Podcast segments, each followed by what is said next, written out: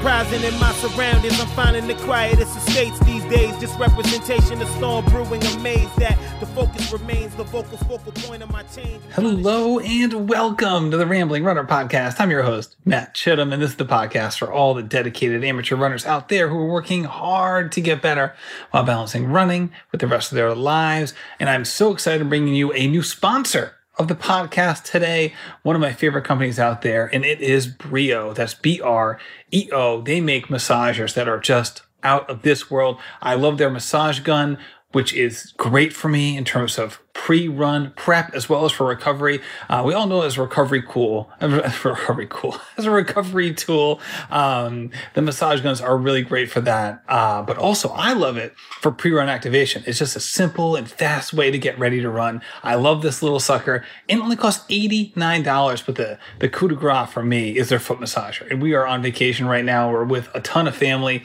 and my mother-in-law begged me, she's like, please bring the foot massager. This thing's great. And now every single person in our little vacation home here is dying to take this thing home. We're leaving first thing tomorrow morning, and it might be a fist fight for who can take this thing home. And the people over Breo are just so great. 17% off any purchase with code Rambling Runner. And that means you can get both of these suckers together with the code for under $200. That's less than the massage guns at most places. You can get the massage gun and the foot massager. And the foot massager, oh my God. Uh, wait until you get this sucker. It is absolutely incredible. So go to us.breo.com. That's us.breo dot com and use code Rambling Runner for 17% off at checkout. So today's episode is with Becky Vander Heiden. Becky is an awesome person who I've been following and interacting with for a long time. And a couple years ago, her and I were at like very similar, very similar spots in our training and our racing. And it was exciting to compare notes and compare uh, workouts every week. And it was really cool. And since then, she has absolutely taken off. And it has been remarkable to see. She broke three hours in the marathon, which I mean, my goodness, that is just so awesome. And she's doing big things too. She's and from on a she is a nurse and she's passing her her nursing certifications as well. She's a mom, she's a military vet. She's just kicking butt in so many ways. But it hasn't always been that linear progression for her. Recently, she, after some of the best work she's ever done as a runner, she had a um she had injury pop up and it's like those one of those worst case scenarios for all runners where she just couldn't get the proper diagnosis. And god that is just such it's just so disheartening when you go through that. And i was interesting to hear interested to hear how how that went for her as someone who works as a medical professional and someone who is just so antsy to to go out and continue to get better and better. So we talk all about that as well. And hey she's healed now and she's out there doing some big things. She has some big goals for the fall. So let's get into it with Becky Vander Heiden. Oh, one last thing before we get into the episode. I meant to mention this. So sorry. Um, when Becky and I are talking about how she started, you know, basically changing her diet and things like that and started losing a little bit of weight on purpose, uh, we forgot to mention that she was actually working with a um, a registered dietitian at the time. So we totally forgot to mention that during the episode. I just like to bring that up because I know that this is going to be a topic that for a lot of people can be a tough one. So I just want to let you know that this wasn't like her just going out and changing things, not working with a professional. She definitely was. And as a medical professional herself, she also knows the importance of that. But because it didn't pop up in our conversation, I want to let you know before we get into it that that did happen. That was the case. And just to listen to that part of the conversation with that in mind. So, like I said before, let's get into it with Becky Vander Heiden. Becky Vander Heiden, welcome to the show. Thanks for having me, Matt excited to talk to you. I'm so excited to chat. You're actually someone who has made appearances unwillingly and unknowingly, in certain cases, I'm sure, on the show in the past because I have referenced you without your name as this like oblique person who I had like a very similar running times within the past. And then like two paths diverged where like this one person kept being consistent and became like super duper fast and really fit and was killing it. And then there was me who was on the other other path. And for those of you who will never see this video, I'm now pointing in two different directions, like a V, that are now like going out past the screen. And there we go from a fitness perspective. So this is really exciting to talk to you, not only about that progression, but you've had some exciting things and interesting things um, happening lately. So thank you so much for coming on the show. Yeah, thanks for having me. So I guess first things first, we're going to go into even the running stuff first. You just have some cool stuff going on, man. You got you, you're now an RN. That is so exciting. Congratulations. Thank you. Yeah, I just graduated from RN school at 42 years old. I've been an LPN my whole life for almost 20 years and then just got caught up in kids and career and decided to finally go back. and for those of us who don't know, not me, but people maybe listening to this, they, they don't know, uh, what is an LPN? It's a licensed practical nurse. So I was still a nurse, but the difference between the RN and the LPN is more like the RN takes care of the more unstable patient. We do more full body assessments and can give medications IV. So a little bit more critical thinking. Um, so yeah. All right. So was this always the dream to take that next step? Always the dream. Um, and then my husband's the one that's like, go. You know, right now we are okay for you to go. You know, I had my GI Bill to use from the military yet. So he's like, just go, get it done with. And I did. So it was good that he gave me that push, or else I probably wouldn't have ever done it, even though it was a dream of mine. So just with kids, it's hard. For sure. And for a lot of folks who pursue higher education, you know, a little bit later than say like the typical, not typical, but like some people go like undergrad into master's degree or, or along lines, right? So they just have like this kind of this linear path from educational perspective. And there's certain people who, who don't, right? There's, there's gaps or there's, there's reasons not to do it. People, people don't know what they want to do or whatever. Um, a lot of those folks who come back to education, oftentimes, especially recently, go more of like the remote learning way because it kind of they have more options. Obviously, you don't have to like move to a school in order to do it. And then there's the COVID element. And then there's just people who have busy lives. And they're like, I just can't be going to school during the day. I got other stuff. I got jobs. I got kids. I got whatever. Um, what, how did it work for you? Um, so being in nursing school, you have to be, you know, you have to go to the hospital. You have to do your clinical. So it's not online. But I, this happened during you know, COVID, I was at the hospital in March of 2020 and they had to kick us out, kicked all the students out. So then I had to finish off, you know. Um, I took a semester off because of COVID because I had to stay home and virtually teach my kids. And while I'm doing virtual school, so that was tough, but I had to take a semester off because I couldn't, you know, I couldn't be at clinicals. And then it just happened that we got to go back to the hospital, but that was kind of interesting. Um, but yeah, having to with schedules. My husband had to be at the hospital at six in the morning. And so it's a lot of adjusting with kids, especially being in virtual school. So, but it worked out. And here you are. So what does that mean? Like, do you automatically like just like move into like this brand new job that's kind of like set up like, all right, like, all right, get, just get promoted up or finding that new role? Because here you are, like you have this, this, this job which requires more of you, which is why you want it in the first place but you know you you have kids and you're you have this as we'll talk about right? You're like pursuing some some serious athletic goals as well. So there's a lot of constraints on the time. So what's it like for you figuring out a job that not only works for you professionally that you want that you've worked hard for but that also works with your life generally because you have more more stuff on your plate than just your career? Right. Um it's hard because I actually thought once I got out of nursing school, like, oh, it'll be easy. I have a lot of LPN experience. But when you apply for jobs in like Madison, Wisconsin, these big hospitals, it's like they see you haven't been an R, new RN. It's like they don't even give you an interview. So I had a lot of being, you know, turned down, and which was very frustrating. Um, I but I kept interviewing. I interviewed, I don't know, at least ten different times, you know, and a lot of them had two interviews. But just try and find the right thing because when you're a nurse, you work every other weekend and you and a lot of new nurses work night shift. And I was at first I took a job. I was like, yeah, I could do night shift, but then I, I'm too tired for that. Like, how in the heck? Am, I used to do that when I was younger, but I'm just like, how the heck am I going to work night shift? I can't. Ugh. Um, so I just kept trying and trying and interviewing and interviewing, and then I finally found this um, infusion nurse resident program that through through the UW um, hospital and clinic here in Madison. and it's Monday through Friday. It's eight to five, and in, I'm in a residency program, so they and it's for new brand new RNs, and they give us this opportunity to do like case managing and stuff during the day that a lot of new RNs don't get. So I'm excited. I start that in a couple weeks. That's really exciting. Well, congratulations. Yeah. So that, that, that'll probably be happening basically concurrently with this being published. So we're kind of rec- publishing, um, recording this a couple weeks out from when this will go out. And we're on a little, little vacation with the fam. I'm excited. We're leaving in two days. So I'm trying a little, little batch recording thing. So we'll be, so basically like your first day might be like the first day this thing comes out, which will obviously, um, be a nice, a nice little thing for you. With that being said, it was, it's interesting, right? Cause you had this era where you're learning more about like, you know, helping others with their health and their recovery and all of that stuff. All the while, Becky, you were going through your own trials and tribulations in regards to injuries. So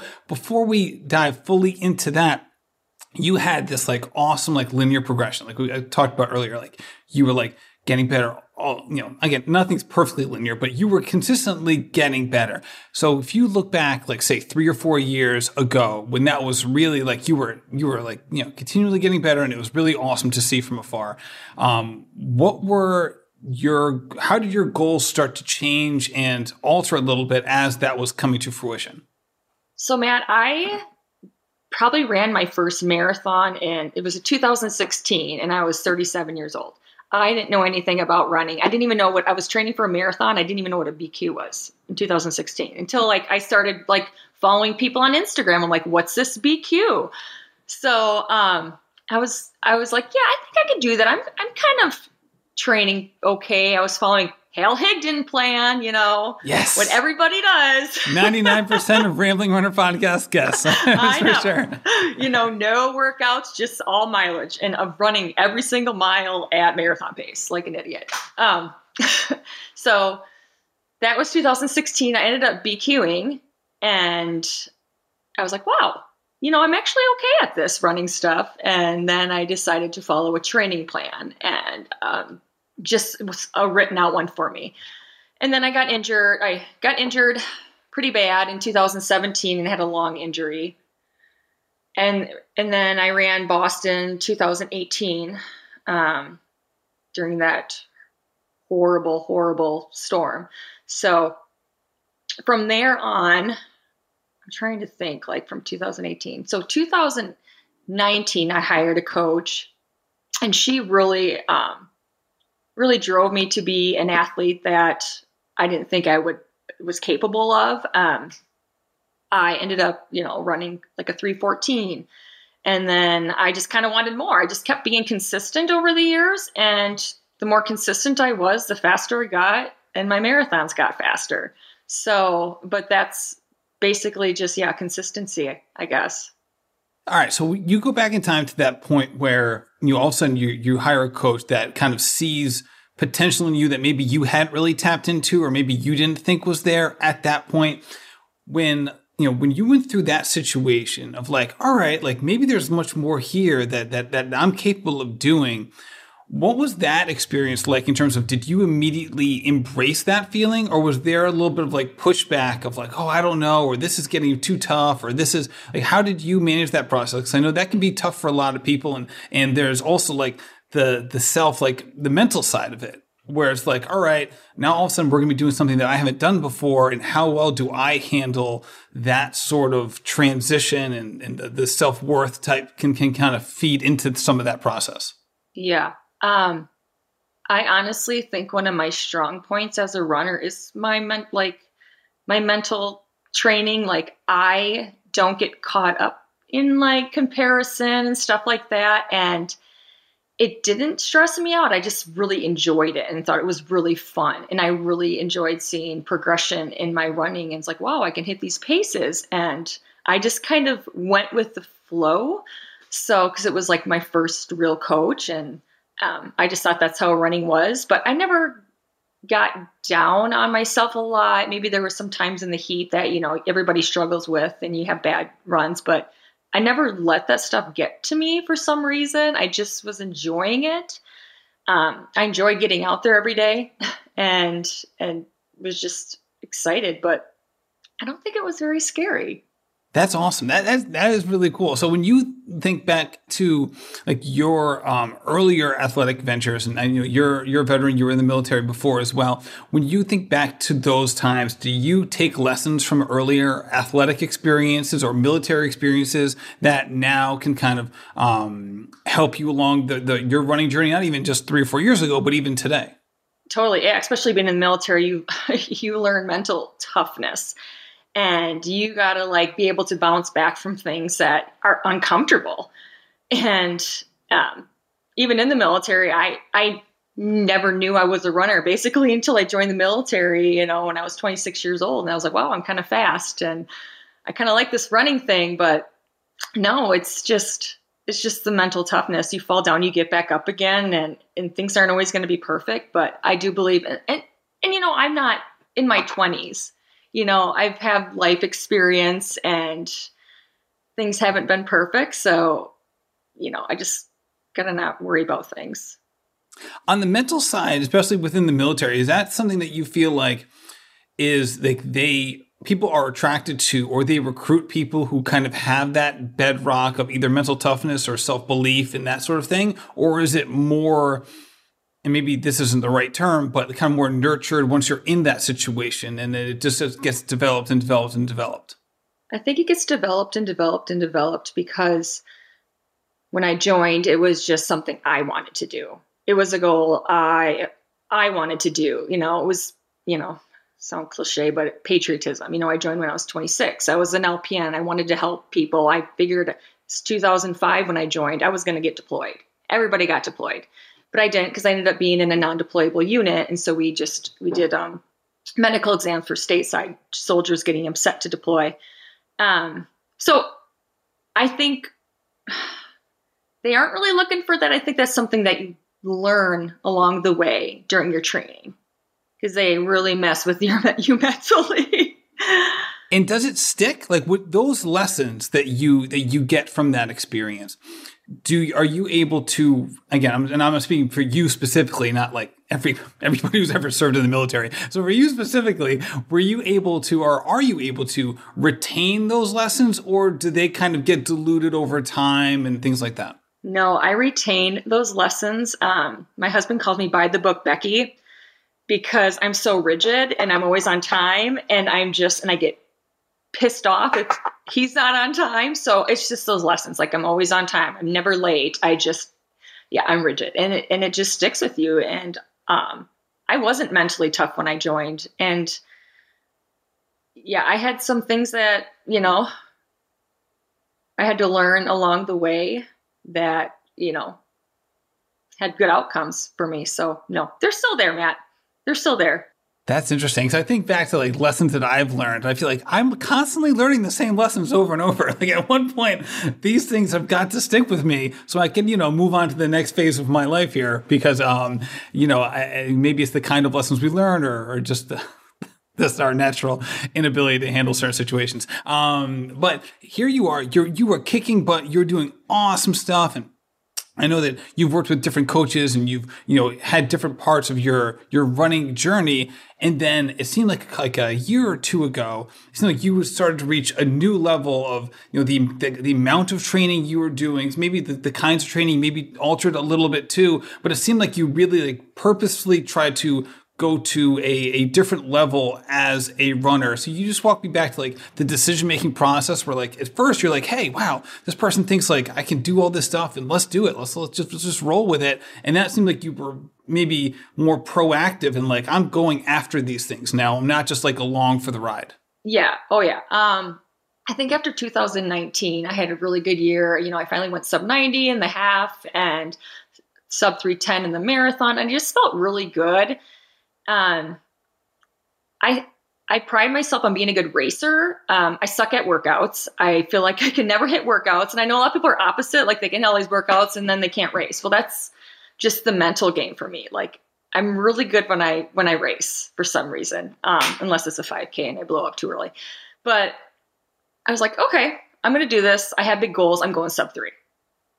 So um, I can do this so, and then in 2020, I just kept training. You know, then with COVID, I had I was just going to get fast and it didn't stop me. And even though I had to run everything virtual, I'm like, I'm going to see how fit I can get.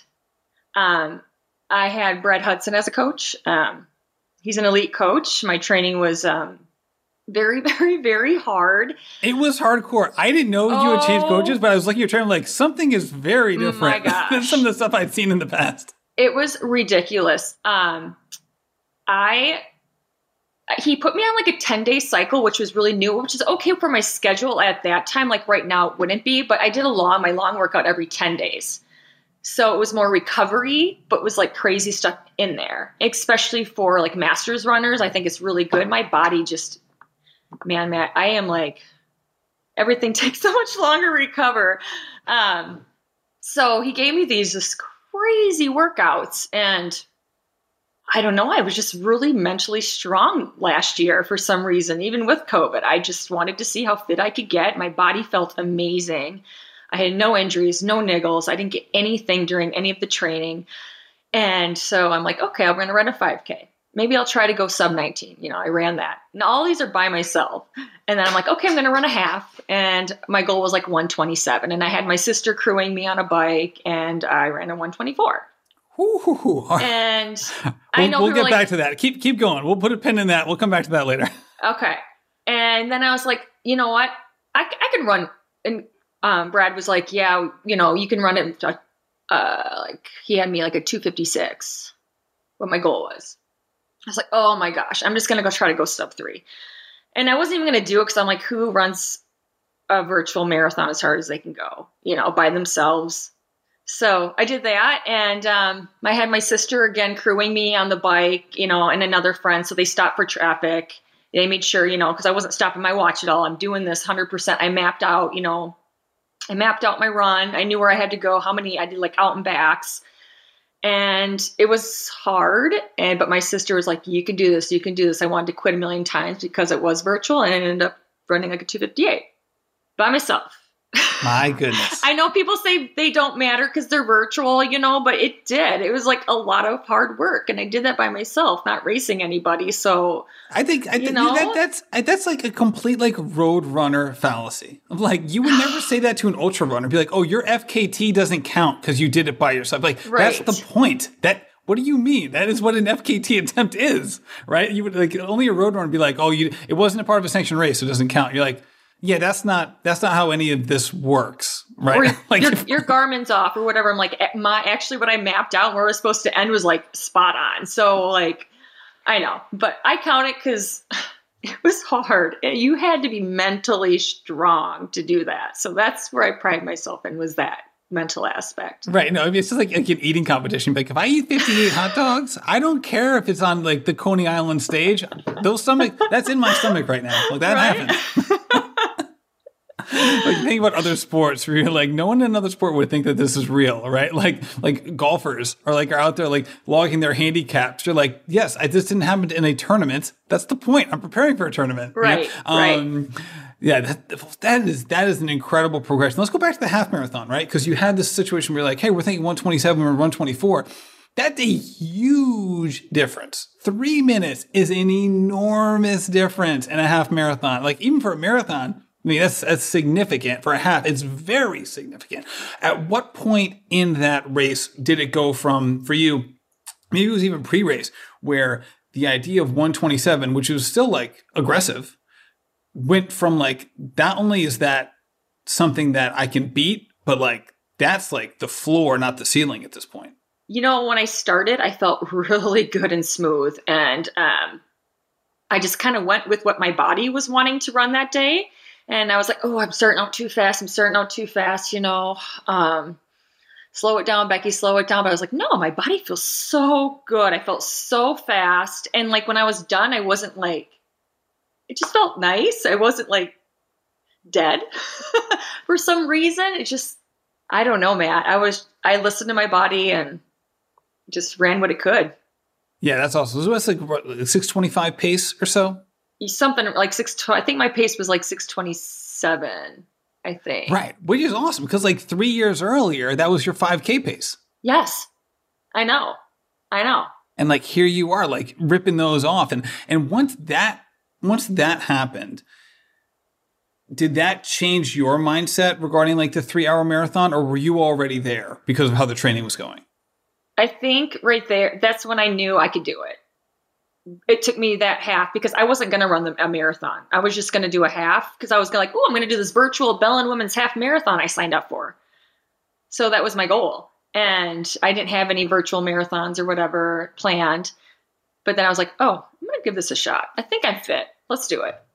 Let's talk about recovery here because you mentioned before, like as a master's runner, recovery is different. And that's undoubtedly true. In addition to that, you also stepped up the training. So even if like you could have done the Benjamin Button and kind of like in reverse age, the recovery still would have been harder because the training was harder. So all of a sudden you have that tied into it. You have like just the stress of, of COVID that everybody has, but you're like working in the healthcare industry. So obviously it steps up a little bit there. And you're doing like, you know, your kids at home. So you have that, like you're always on. So what were you doing from a recovery standpoint that allowed you to not just crash and burn once, you know, you threw in like a couple like really big weeks and maybe even like a nice solid month and a half in and you were able to really maintain it throughout this long and arduous cycle? Oh, recovery, Matt. um, my recovery is running my easy runs really, really, really slow and taking them really seriously. Like if you look at my easy run paces, I'm like a nine to 10. Nothing slow, faster than a nine minute pace. And that was like seriously the bread and butter to my training and recovery because I was running seven days a week. And some days my sleep wasn't th- all there, but if I had an opportunity to sleep, I would. Um, so sleep and um, feeling, as I think about that, I actually was kind of, this sounds weird, but I was dieting that cycle. I was dieting down to like my race weight. And uh, I lost about 10 pounds from June to November. So I I know people are like feel, feel, feel, but I, I did feel my body, but I still like, you know, dieted down. Um, I think that kind of helped me because I was more concentrated on you know getting protein and right foods because usually I eat like crap all the time. Um, so let's, let's let's, let's stop there. So was it was it that you were calorie restricting, or were you when you say dieting? Because that, that can mean a lot of different things to a lot of different people. So was this a caloric? Were these caloric decisions you were making, or was this more on the side of like, okay, I'm just going to change the the kinds of foods that I'm fueling my body with, or maybe it was or, or some sort of hybrid of the two honestly i know this is like not what runners want to hear but yeah i was i was trying to be in a caloric deficit i know it's not popular response for a marathon runner. Um, my body handled it fine because i don't know i've never had issues with my eating before. I've always you know had my period. I've never i've never had issues there. So yeah and i just felt i just feel more comfortable racing at a certain weight Right. I mean, hey, I'm not going to pass judgment. It, see, it seemed like, you know, again, obviously when you get into things like, all right, amen- is amenorrhea starting here? Is this like all of a sudden cycles are, are disjointed? Then, then you know, we've been, we've had people on this episode. We've had Tina Muir on this episode, on this podcast, talking about this extensively. Um, so, uh, obviously it's not, again, we're just talking about the, what you've gone through, um, here. And obviously we never want to see any runner put themselves into position or put themselves into harm's way for anything. No, I, I made sure of that. I was getting plenty of food. It was just like I ate a lot. I ate a lot. So I just had to really kind of back off a little bit and, you know, not eat like, you know, five candy bars a day and, you know, cut back on my yeah. alcohol a that, little bit. That sounds and, reasonable, right? That's like know, the, that was like, like, the Dwight Howard diet. You know, Dwight Howard is in the NBA. He would have yes, like yes. The, the equivalent of like 15 pieces of candy a day, like during the season. They're finally like, you're like going to be diabetic and you're like a professional athlete. like, are, you, are you serious right now? That's me, Matt. so I I struggle like trying to get healthy foods, and so it's it wasn't like bad. It was just basically cutting out yeah bags, of chips, and candy bars. I still ate that stuff, but I just didn't eat sit down eat a whole bag in one sitting.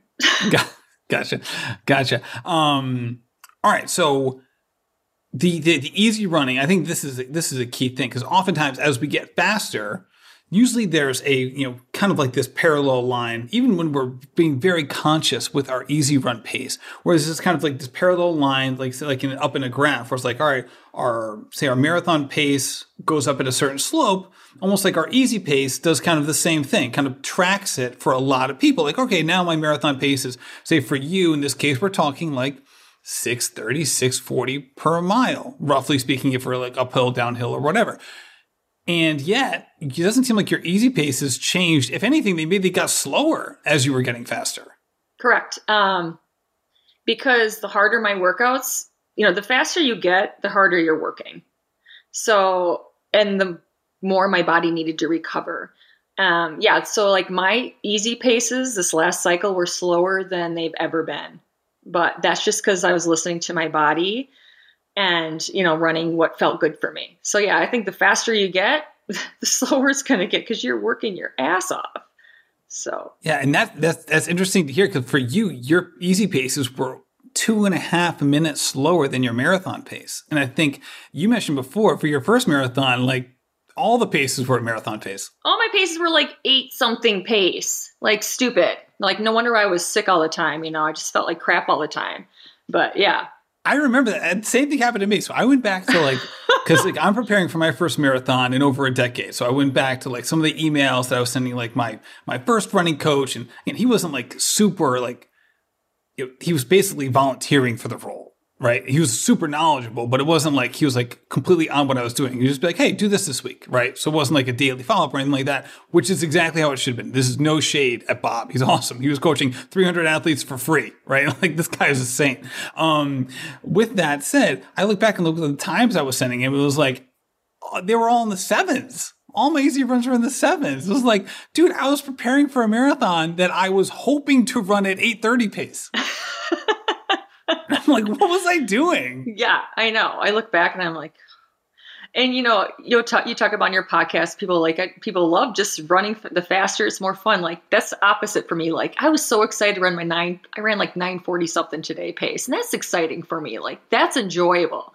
Not going out there and like burning all my energy on my easy runs. That's like, man, I get that's hard. That's hard. That is hard. Yeah. Sarah Bishop, who's been on the show a million times, um, has a great line. I don't know if she said it on this show or maybe she like said it to me at a, at a different point in time, but she just says like whenever I see my athletes, and she's a coach with McKirdy trained, and she's she's you know her her athletes love her to death. She says whenever I see my athletes going too hard in their easy runs, she goes, I don't admonish them for it. I just start upping the game on their workouts. So I'm like, oh, we're playing that game now? Like, okay, well, let's just make the workouts harder so that you don't want to run those paces on your easy days. I'm going to try that. That's that's awesome because that's something that's hard to get through people's head. It takes a while. Like I people I coach, it's like it's taking like years sometimes. Be like, no, my body doesn't want to run that slow. Just try it. You know, your easy pace isn't your marathon pace. Just just try it. It takes practice. You'll love it. You know. But they think they it, the cadence changes. Well, yeah, your cadence is going to change a little bit from when you're running slow to when you're running a workout. So yeah, and if, and if you're feeling fresh, yeah. It does feel different, right? Yes. If you're, oh, if you're yeah. super fresh, your yes. easy run can go faster because you're like, I'm not tired. I'm feeling great. It's almost like you're tapered for your easy run. You're like, yeah, of course the pace is going to amp up a little bit, even without trying. It's just almost like the gravity of the situation pulls you along as opposed to like the, okay, I ran 13 miles yesterday. I'm running 10 today. Like, I'm not going to be crushing it. Yeah. Especially in the heat. Especially in the heat, right? Or even for you, the other end of the spectrum, right? You're not going to see people going out there like, you know, like it's super cold and I'm just going to like hammer all yeah. the time. No. I mean, it's, I guess it's easier that way. Maybe not in the first two miles, but once you get warmed up a little bit. Oh yeah, and when it gets like when it's like the first my first run in the fall, like the weather's getting nice, my easy pace, I'll just go because I feel so good. But yeah, other than that, it's okay. Back it off, back off. And I'm a firm believer too. Like I wear when I remember I wear a heart rate monitor, a strap, because my watch is doesn't you can't trust it. And um, yeah, yeah. Spoiler alert: don't trust your watch's heart rate, especially Never. in the summer. Even Never. look at the manual. Look at the man. I love my watches. I've had watches sponsored this show before. Look at their manual. They tell you this is not going to be super reliable when you're running. They give you like a range, like it's going to be off by ten to twenty percent. You're like, well, that's the whole ball game. yes, Ten to twenty percent. So um, Amelia Benton actually put an article out in Runner's World last month talking about this whole thing, right? She's been on the show before. She's great. They're great for resting heart rate, light exercise. By light, I mean like a nice leisurely hike, not easy runs or Lord knows anything faster than that. I get like a heart attack sometimes when I see my athletes' heart rates. You know, I'm like, oh my gosh, it's like 180 on an easy run. I'm like, are you okay? Like, oh, my watch is up. I'm like, can you just stop and like check your pulse? Because I freak out about stuff like that. I'm like, that run felt good for you. So, it's true. But I actually, what I've done recently is I turned off. Um, and I, I had to change. I lost my watch. I got a new. I got a new watch, so I have to like figure out the new settings. Um, was I turned off the heart rate during exercise. I'm like, I'm not using it anyway. Yeah. So yeah. why not just take it off? I'll just save the battery life. That's that's a good idea. Yeah. Then you're, not, then you're not tempted to look at it. You're just like, listen, I'm disregarding this in the first place. So why even have it? Yeah. That's why when I wear my heart rate strap, I keep it on my heart rate for my easy runs too, because I don't like to look at my pace. No, that makes sense. But we're talking a lot about you running it and killing it and doing these amazing things, which are truly remarkable. I remember watching this in real time being like, this is amazing what she is up to. This is so fantastic. Um, and actually, you were part of the reason I was so excited to like start the Mastering 40 journey. I'm like, look what Becky's doing. This is amazing. Um, with that said, this year hasn't been all rainbows and unicorns for you as a runner. So what what happened from the the injury perspective? Um, you know, Matt, so I ran the marathon November and then December I started having knee pain. Um, and I was thinking, you know, doctor Googled it, IT band syndrome. Um, just kind of dealt with it. And then I finally went to see a sports med and she took an x ray. My knees look perfect. And like yours, right? They, don't you say your knees look perfect? Yeah, they were fine. Yeah, yeah it's yeah. like all the ligaments and the connective tissue, money. Well, yeah, right. So she's like, okay, yeah, you have ITBS. And so I went through PT and my physical my physical therapist was like, I don't get this. Like there's just something off. Like I don't I don't get your ITBS. And then I had a cortisone injection. It helped. I went like pain free. And then I like an idiot. I'm running all these miles again because it felt good. It was like, oh my gosh, I don't haven't had you know, I've had pain for four months and I have no pain. And even though it was just, it was a band aid, but I wanted to run and the weather was perfect and I was so stupid. So then I got hurt again, like six, that, that lasted six weeks. So then I got another cortisone, didn't help. So then she's like, okay, come in for an MRI. And I think that was May. And she's like, oh, you don't have ITBS. You have a torn, a partial vastus lateralis, which is your quad muscle, tendon, and muscle belly tear. So I have, you know, a torn tendon and, and muscle in my quad. And, uh, you know, just researching it, and it happens to people over 40. That's the one thing I saw. But I don't know if it was like the running because I wasn't, you know, I was taking a break from my marathon and but I was strength training and doing a lot of squats and that's when it started to hurt. So I have no idea what caused it. But um, yeah, I'm running pain free now. There we go. All right, so let's let's talk about the like the the journey to a diagnosis, which I think is something that a lot of people have been uh, on the show, and I've certainly talked about this as well. Is that like we um it, it can be a sticky process, right? Because you have the healthcare professionals that you trust and that you lean on for this, but you also like you know, there's the, also the healthy, healthy skepticism, like, but this doesn't seem to be working, but am I overthinking it? And then like, it, these mental gymnastics come into play here where like, oftentimes we get stuck and like, wait, is this really the case or is it not the case or is this working or not working? So especially for you who works in the healthcare industry and who's continued to, you know, further yourself uh, in that arena, what was it like for you trying to navigate that process with all of these factors kind of milling about? Oh man, it was so frustrating. I just like would spend time researching like IT band pain and then I then pe- people I've heard it like last for like people would have it for a year. So I'm like this is this must be what I have because it's not going away. Um, so I just kind of dealt with that and I was doing probably the wrong PT stuff. Um, I was getting needled and trying different exercises for it, but I don't know. It was nothing was working. But I just kind of had it in my head like, man, this could be an injury I'm going to have all year long. Just by the sounds of it, reading people's uh, like articles and stuff. So, um, but yeah, after when my my PT was confused and like I, I just don't get it, you know. And she's amazing. She's been with me for years. You know, since I started running, I've always gone to her, and she's just cured me on everything. But but when I went had the MRI and I and I got that diagnosis, I was like, so no ITBS? You know, do I have that too? And she's like, no swelling. But then she never gave me any like, do I run? Do I not run? No one ever told me to stop running during all this. So I didn't have any direction, which is really confusing. Also, like, can I run through ITBS? It was like she told me my diagnosis and she kind of cut me off. And I was asking her, I'm like, well, what do I do? You know, what's next? She's like, you can try PRP, which can be like a couple grand, or you can try this extracorporeal so- shockwave therapy.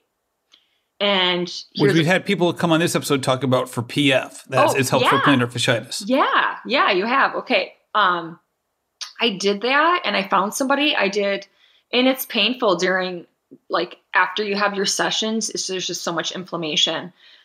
Um, so I felt like it wasn't working. I had three three um, sessions, and then I said, "Should I continue?" He's like, "Let's give your knee a couple weeks to rest, and if it's bad, let's do another three. Well, I did, and I went, and I had no pain.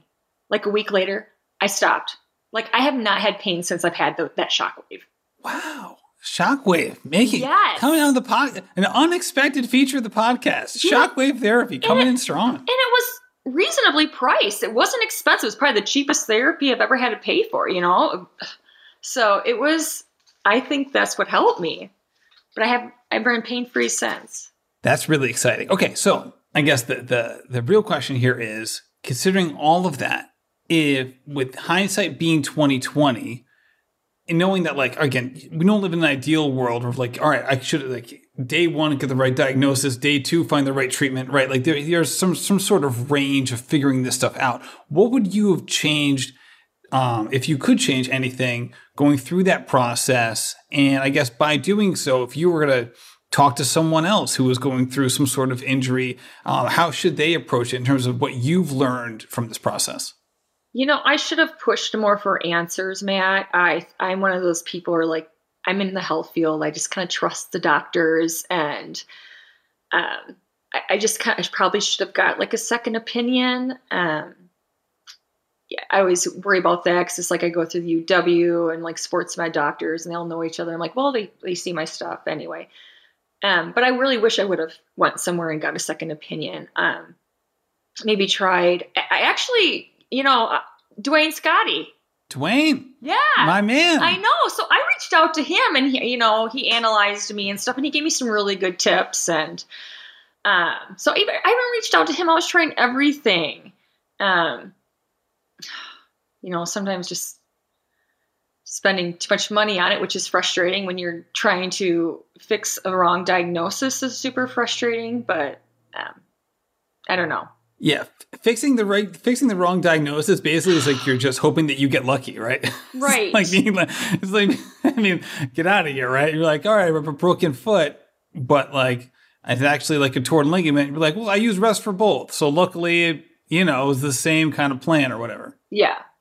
Um, all right, it's funny because I'm like, I want to make sure I get this right. My man, Duane Scotti, who's been on the show, who's helped me with my knee bursitis, as anyone who listens to this show knows, here it is, the Healthy Runner podcast. I'm actually going to be a guest uh, in a couple weeks, which I'm really excited about. I don't know when it will come out, but um, people who are injured, go check that one out because it's for getting runners to be healthy. Again, there's a lot of PT podcasts out there, and I think those are really good, but there's a lot of them that get very niche. So you have like PT for strength training, right? So Duane does a good one for PT for runners, right? I think that that sort of thing can get really helpful because um, you get very specific assistance for certain kinds of exercises. Not only that, but certain kind of injuries, right? It's like you've like someone who's a wrestler might have like these shoulder issues that like runners would never have to experience. So like a PT who's really into that sort of field might not be super well engaged with like, all right, I have knee pain and can be able to be like super precise with questions like, okay, well, this is this runner's knee? Is it bursitis? Is it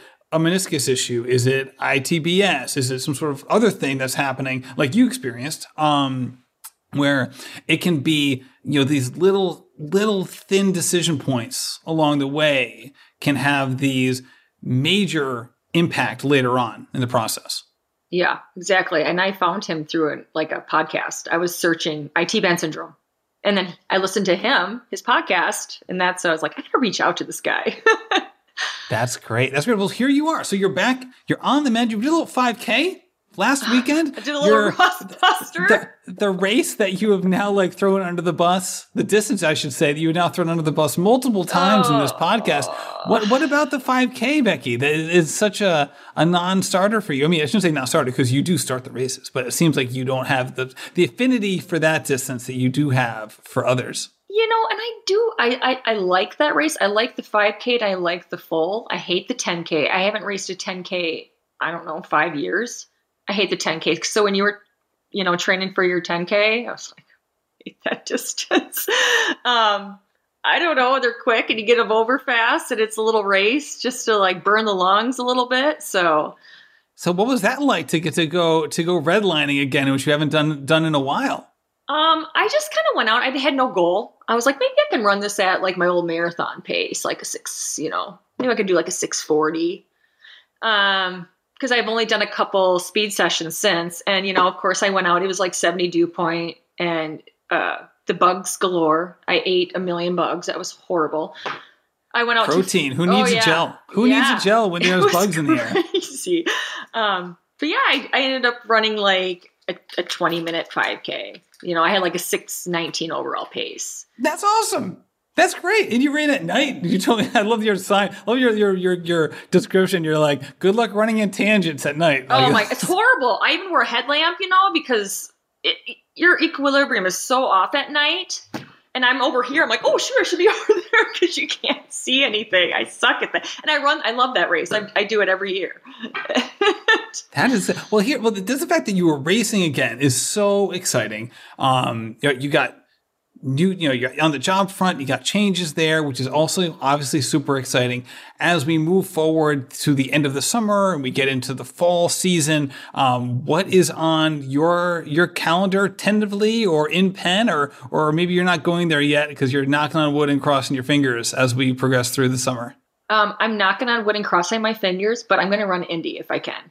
Oh, nice. Now, is that a and pardon my um, pardon my ignorance here. Is that a race that you've done in the past? Yes. Okay. The, in, the Monumental Marathon. Love it. It's like the best course ever. I actually I'm signed up for Boston, but um, I'm not doing that one um, because that one killed my quads.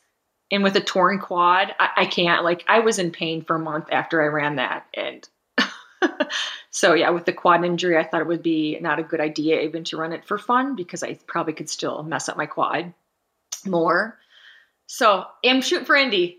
All right, that's that's really really exciting, Becky. It's so I'm just so glad that you're on the mend. Not even that, you're back. You're back. You're racing, which means you know things are going really well. I am so excited for you, and I'm so excited to follow along as you you get back into that mix of training super hard, which I know you enjoy. Yeah, I'm excited to train hard. Just a little scared, but I'm excited. You got it. Becky, thank you so much for coming on the show. This was an absolute pleasure. Thanks, Matt. Thanks for having me. It's nice talking to you. Becky, thank you so much for coming on the show. This was so much fun. Also, big shout out to Breo. I'm telling you, you already know the importance of massage guns. They're great. They've been around for a while, and the massage gun that Breo has is fantastic. And the best thing about it too, only $89. You can't beat that. You really can't. And I've shopped around, I know. And I've been using their foot massager and the massage gun for months. The foot massager, I'm telling you, this thing is going to change your life. It is absolutely phenomenal. Go over to us.breo.com today and order with code Rambling Runner to save 17%. Thank you so much for listening and happy running. This has been a production of Rambling Runner Podcast. This podcast is produced by David Margetti of In Post Media. Thank you to Meta P for the music. His song Righteous Path featuring Rex Mayhem and Chip Fu is produced by Symphonic Bang.